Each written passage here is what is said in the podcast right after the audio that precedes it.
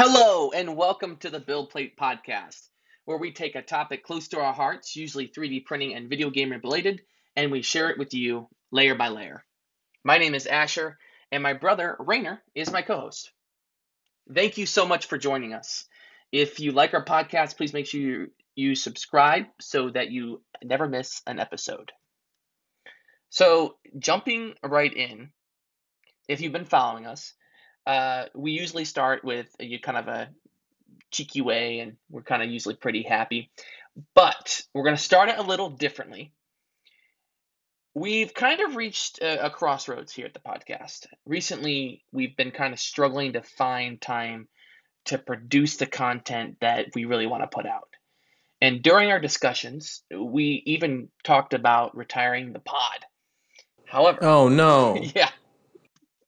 However, during our enlightenment and self awareness, we instead wanted to completely change the podcast altogether. Yeah, so most importantly, we wanted to give you all a deeper dive into things that really excite us and actually learn from each other. Right now, we feel like the content has been subpar and definitely not something that we are proud of. So, in this episode and the ones that follow, we are going to do things a little differently. First of all, the brain teaser is going to be retired. Oh no. However, this week we will still tell the answer to last week's as a homage to what we used to be. Mr. and Mrs. Mustard have six daughters, and each daughter has one brother. How many people are in the Mustard family? Well, there are nine Mustards in the family. Since each daughter shares the same brother, there are six girls, one boy, and Mr. and Mrs. Mustard, for a total of nine people. Okay, now that the brain teaser is over, the last new thing we are going to try is we will focus on single subjects and at the most maybe two subjects per episode. This will allow us to actually talk to each other and get excited to share something with you every other week. We started this podcast to truly connect with each other, and that should be fun and engaging. Yeah. And also, we hope to continue to give you guys stuff that you're excited to listen to. Absolutely. One thing for sure is we want to hear from you continually. Um, and if there's a certain topic that you want us to deep dive on, we're definitely open to it, and we want to we want to go on on that. With all that out of the way, it's the perfect time to jump into today's topic. So, today I would like to introduce you to a man called Tim Sweeney. But more importantly, we are going to talk about something that changed the video game industry. And as I discuss this, you will know it. So Tim Sweeney was raised in Potomac, Maryland, and I apologize if I'm not pronouncing that correctly, which is about 30 minutes away from our capital, our nation's capital, Washington D.C. Washington D.C. From yes, from a very young age, he was interested in taking apart and rebuilding things. It's even rumored that he took apart and reassembled a lawnmower when he was five or six years old. Talk about advanced Legos. That's pretty good. Yeah. yeah. In the 1970s, as arcade games were becoming all the rage, he became very interested in them. Mostly, though, for taking them apart and reprogramming them. He really didn't have that much care for actually playing them. However, this taking apart and reassembling of arcade games could have stemmed his love for coding. Pretty sure that's what did it. Mm-hmm. So although he had an Atari 2600, he was not too interested in video games at this point in his life. Unless they were adventure related, he rarely played a game, video game, through to completion. So how does someone who is not huge in video game nerd cut restart. So how does somebody who is not a huge video game nerd become the programmer of one of the world's biggest video games and instrumental video games? Well, this can be attributed to a trip he took to California when he was 11 years old. You see, when Tim was just 11 years old, he visited his brother in California. And his brother, coincidentally, was also quite a genius and was in the middle of starting a company and was lucky enough to have the latest in computer tech at the time. it was the perfect environment for Tim to stumble upon an early IBM personal computer. Now that's pretty cool. Yes. And it was during this life changing one week that he taught himself the coding language BASIC. Jesus. He fell in love with this new and improved PC environment from the start, and very soon he had his parents buy him. That's in quotations. I think it was mostly for his family, but he had a huge part in convincing them to buy an Apple II PC to replace Wow. his old 8 bit Commodore 64 computer. Imagine that going from an 8 bit Commodore 64 computer to an Apple II PC. That's a pretty nice That's a upgrade big jump. Mr. Yeah, that's From good. Mr. Sweeney. Mr. Mm-hmm. Sweeney. So after this, between the ages of 11 and 15, it is estimated that he spent over 10,000 hours learning how to program and even programmed a PC version of the Atari 2600 game called Adventure 2. At this point, it is fair to say that Tim knew what he wanted to do with the rest of his life, even though he may have not known. But we can look from the outside in and assume that he kind of had a path laid out for him. So later in life, when he became college age, he attended the University of Maryland, where he studied mechanical engineering while still retaining his love for computers. That's crazy. He even was gifted a brand new IBM PC from his dad around this same time. So he decided to start a computer consulting agency. Jesus. However, he wasn't the best computer consultant, and his company kind of fell apart. He ran it out of his garage and he used the name Potomac Computer Systems to make so so even though his company failed, it was at the same time that he also became interested in the idea of creating and selling video games. He spent weekends and nights when he wasn't trying to start his consulting agency or working at another job that I could not figure out what it was, but they said weekends and nights and some of the source like- material I read. Maybe it's like a pizza place or something. He's delivering pizzas. Yeah, I can just imagine that. He delivers pizza all day and then he, he goes home and he programs new games. So, to make games even better, he created a text editor. So, he coded his own text editor, and then he made a game out of it because text editors are boring. So, he made a game using text edit- editor that he developed and he called it ZZT. He beta tested this game with his friends, his his local buddies, and they all really liked it.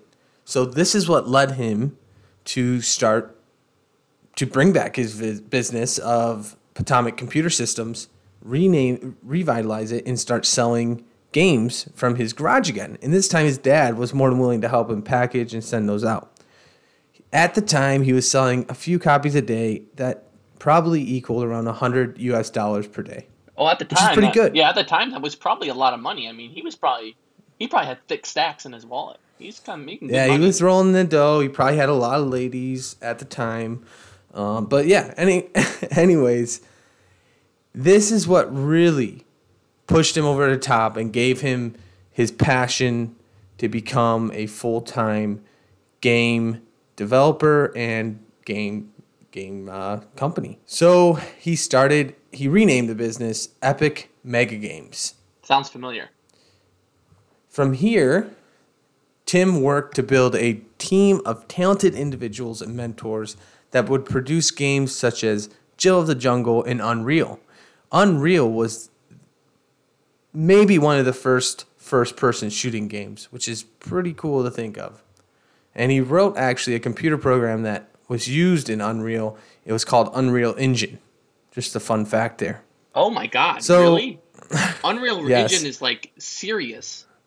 Yep. So he he developed that with his team of uh, four individuals. So after this team of four individuals had such, uh, for lack of a better word, unreal success with their game, they moved the company to South Carolina and shortened the name to just Epic Games.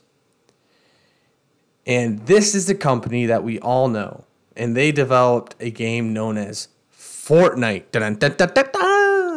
And this game changed gaming forever. Just how? Well, let's hear about that now. Thank you for that. That's crazy. I did not know that Tim uh, worked on the Unreal Engine, which is like used in like all sorts of video games. So that's pretty yeah, crazy. I was in dis- disbelief as well. Very, I, I, very interesting. I'm sure you were. Well, you know, T- Tim and his team, and I'm not even sure if Tim still works there, but his team created Fortnite. And this game was absolutely insane. It, it really changed uh, video games, more specifically battle royales, honestly, uh, forever, I think. Um, and it's it was chasing on the coattails of PUBG, and PUBG had just came out about uh, five and a half months earlier in March of 2017. And they hmm. actually, yeah, they they released Fortnite, and it was actually never intended to be a battle royale game. In fact, it was just going to be a first-person shooter with building mechanics. Um, the thing is, is that it failed miserably, like no downloads. There, I mean, it, it, it was getting downloads, but not to the point that they were like, "This is a, a successful game." And so mm-hmm. the developers took a shift. Um, they partnered with some really big companies. Um, one of them being Tencent, which is that makes all of really the big uh, mobile games. And they said, how can we make a game that's you know just as good as PUBG? And at the time that they started this project, PUBG really only had like a million active users. Like it really didn't have that many users and they they then released at late uh, 2017 september 2017 with fortnite and it was an instant hit it was free to play uh, you didn't have to pay anything and uh, it was a battle, battle royale now a battle royale for those people who don't know is basically a game a lot like hunger games and if you haven't heard about hunger games is essentially where multiple people drop into a battle zone and the last one or team surviving is the winner, and it's very very fun, highly competitive. But like was, fight till the death. Fight till the death. Last person wins, and I think the huge reason for such a success for this game uh, is probably going to be the fact that it was free to play. Um, anyone could play it. Your mom, your grandpa could play it. No one had to pay anything. And this was hugely beneficial to Epic Games because they could then ramp up on microtransactions and get those skins. And, and children started loving this game a lot more than, than anything. What's crazy is that, um, you know, this is around 2018 is where this game really it's about spring of 2018. I remember this specifically. I started playing this game, and I was just enamored by it. It was really fun, incredibly hard, and all my friends were playing it. And this game was growing like no other.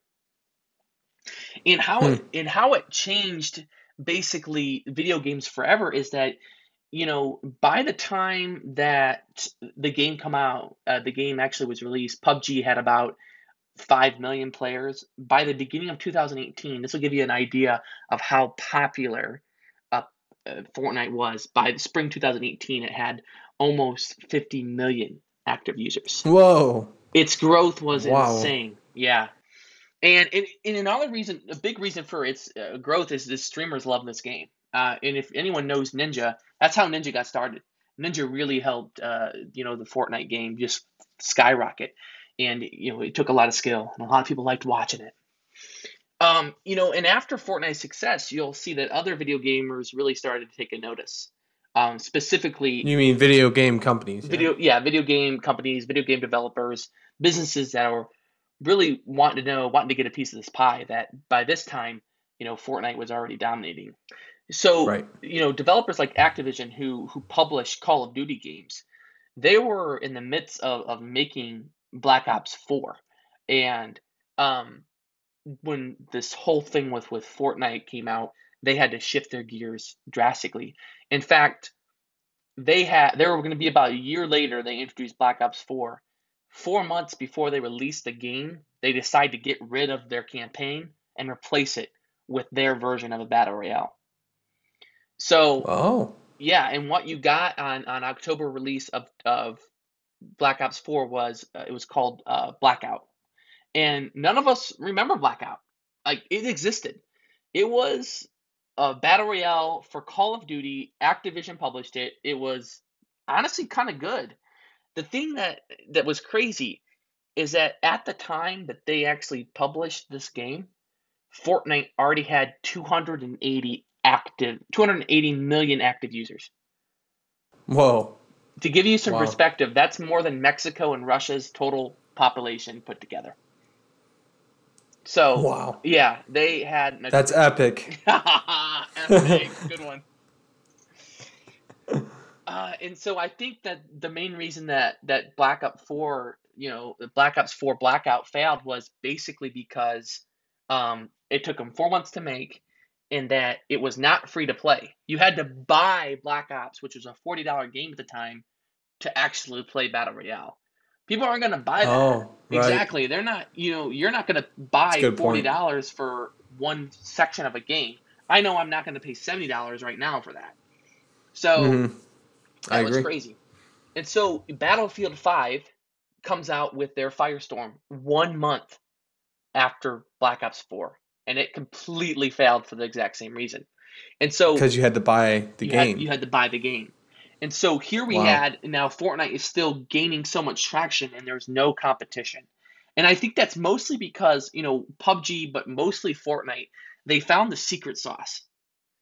And Mm. that, that secret sauce was the free to play and then also interactive weekly events and weapon additions. So what really kept people coming back is that they could win skins, they could buy skins. There's new guns every week. There was new challenges, and streamers were pushing this this content every single day, and people loved that. And so no one really had a following uh, that that Fortnite had. So now two years later, okay, so we're we're outside of 2017. Finally, we start to get some competition to Fortnite, uh, and Apex Legends was introduced. And we talked about Apex before, but we have, yeah. essentially with Apex Legends is that it, it was also wildly successful, but nowhere near the, the the success that Fortnite has. I mean, as of right now, they only have 13 to 15 million active users, and it's considered a very popular game. Yeah, Um, compared to 280, that's really not that many users. Yeah, yeah, and you have to understand that that was 280 in 2018. I'll get you their current their current date in a little bit. Uh, it, you know, Okay. the main reason that Apex Legends was really successful again too is that they took notice of Fortnite's secret sauce and they decided to build on it. And what they did is they added character development, a distinct storyline for each character, and they gave each player, you know, upgrades and stuff like that. Was it free to play? And it was free to play. Uh-huh. So, that, that- was the big thing. That is, that is huge. And so what's crazy is the game that I talk about the most and I love the most is is Warzone. And Warzone really wasn't introduced until 2 years after their failure with Black Ops, which was Mm. in March of 2020. Uh, and it was hugely successful, had the microtransactions, was free to play, and and it was just all around what we get in terms of a game. And it's the second most played game now. Uh, it's got about 100 million active users as of today. Still, you would think that, at least in my perspective, Fortnite's kind of died down. No, sir. Yeah. No, sir. Rainer. That's what I thought. 350 million active users as of today. Oh my gosh, that's more than Russia, more than Mexico, and then throw in like maybe Brazil in there. I don't know. That's amazing. But that is my uh, hypothesis uh, as in how uh, Tim Tim Sweeney created a Tim com- Sweeney. Tim Tim Sweeney. Is that it? Sweeney? Mm-hmm. He created this amazing company with a lot of, of individuals that created a game that blew all other video games out of the water and and created an infrastructure for all the other video games eh, I would say battle royale games that we have now. So what what do you think about um, the fact that Fortnite did implement? I don't know if this was at the release, but at some point they implemented building similar to one of the most successful video games slash PC games of all time, uh, Minecraft. Do you think that had anything to do with it when you're when you think about why it was so successful? Yeah, I think you're right because there was an interview that they did with the developers and they asked, "Hey, was was Minecraft like a main reason that you introduced the building portion?" And and they're like, "Yeah, I mean, it definitely draws some similarities, but they didn't outright say, "Hey, it was because of Minecraft." Well, Interestingly yeah, enough, then you're looking at some uh, lawsuits there. So well, well, I can in a way, maybe. understand that. But interestingly enough, that uh, Epic Games actually released released a update to Fortnite, Fortnite, and it's called Creative, and so you can actually go in and create entire worlds, uh, and and Oh play with your friends. Yeah, that's cool. That is really that's definitely very similar to the Minecraft kind of feel, where it's like you can just you know when you were younger you just sat in a room and you built stuff with Legos. I feel like Minecraft and this type of format is very similar to digital Legos. I've always thought that it's just kind of a digital that's how I explain those game. Yeah, Yeah, no, that's digi- it's perfect. it's digital Legos, you know. Um, but my last kind of question here is, um, how do you do? Do you feel like uh, Black Ops or whoever Activision, Hacktivision as we called them in earlier episodes, do you think they are missing out on not having the building exp- aspect? And do you think they could ever implement that? Do you have any ideas on how they could implement the building aspects into their gameplay, or if it would even be successful? I think that that you know personally that they absolutely could add some sort of building aspect if they really wanted to. The thing is is they would never do that because of their player base. Their player base left Fortnite because of the building. You know, Oh, because it got so. Uh, some people were just too good at it and used it for exactly. too much of an Well, advantage. I don't want to say this because I never felt this way, but a lot of people who did the cross-platform play on Fortnite definitely hmm stated that PC players with a keyboard had a distinct advantage to quickly build over a console. And so, because you can tap a key and it can quick build like a structure really fast, whereas you have bumpers on a controller, it's a little harder. And hmm so, what you get with on, on, on Warzone is that you get that competitiveness that even if you are on PC and console, like you're still very well versed. You can still kind of play each other and you don't have a distinct advantage. Now, that's debatable. You can go down a whole Right. rabbit hole of whether or not PC players in cross platform have an advantage over console players. And, and there's a huge debate there, which honestly I'm not willing to, to go in today. But I definitely, to answer your question, sure, I definitely think there's a possibility. I don't think it would ever actually come to fruition for sure. Right. I think it would be interesting to see that. And to start your debate off, I'm going to say that I remember playing with you and Ace over Christmas break. And this was interesting because every time a PC player came up, I heard you and Ace say, "Oh, he's on a computer. He's on a PC." so just I just wanted to throw that out there to our listeners. The debate has already started. So um, it's there and it's started. I mean, it's it's so true though. At some aspect, is that you know it's a lot easier to to kind of use your mouse to point instead of using um, console. But then you get into the debate of well, console players have uh, aim assist and PC players don't, and so that's kind of what you Right. kind That go kind of levels the playing field. No Yeah, pun intended. for sure. hmm That's that's very, very good points.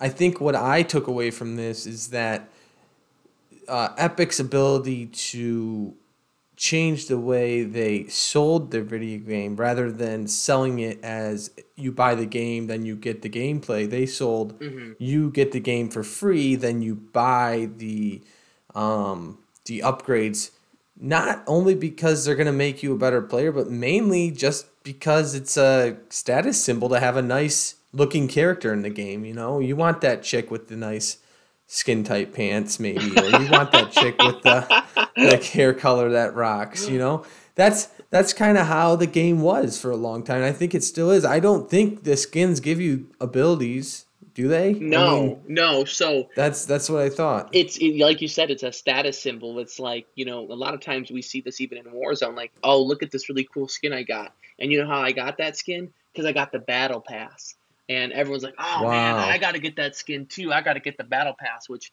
like I said, it's all part of the secret sauce. Okay, right. um, so and and that's kind of what creates these uber popular video games now is the fact they always have that that that battle pass function or that microtransaction that kind of gives you a little bit of lift up to the people you're playing against. And it creates fun little competitions. And and video games love friendly competitions between people because that means they're spending money right they you know what epic did they played off of the the old peacocking analogy of oh yeah the brighter you are the more colorful you are the more money you have the better dressed you are, the more money you have, the better you are at what you do. And they kind of knew that, you know, okay, I have this skin that cost me $5. I'm better than you. I was mm-hmm. able to get enough points to buy this. I was mm-hmm. able to unlock this skin and buy it. I am the best. Not only did I do all this work to unlock this skin, but I also paid $5 for it. That's how good I am at this game. You know, I mean, I it's think- ridiculous when you think about it. I think it's a it's a brainchild behind Tim, right? He created the Unreal. He helped create the Unreal Engine. He helped create this this system. Whereas he he he's got to be getting fat stacks by now. Oh, he's getting stacks. You're right. He's getting a lot of money. I don't know if the company sold from him now or he sold the company. I, I didn't do that much research into it, but um, overall, great discussion. And I think that um, this has been a good interaction and learning experience for me of how this game shook up the gaming arena for years to come, if not for, for forever. I totally agree. And I think this is a great time to reintroduce uh, romcom.com boy and just kind of say, hey guys, thank you so much for joining. We appreciate you coming into us every time we have an episode. And, and thanks for listening and being with us as we change up our podcast, as we go through our journey, because ultimately we want to make a quality project product that we're very proud of. I agree. Thanks, guys. See you next week.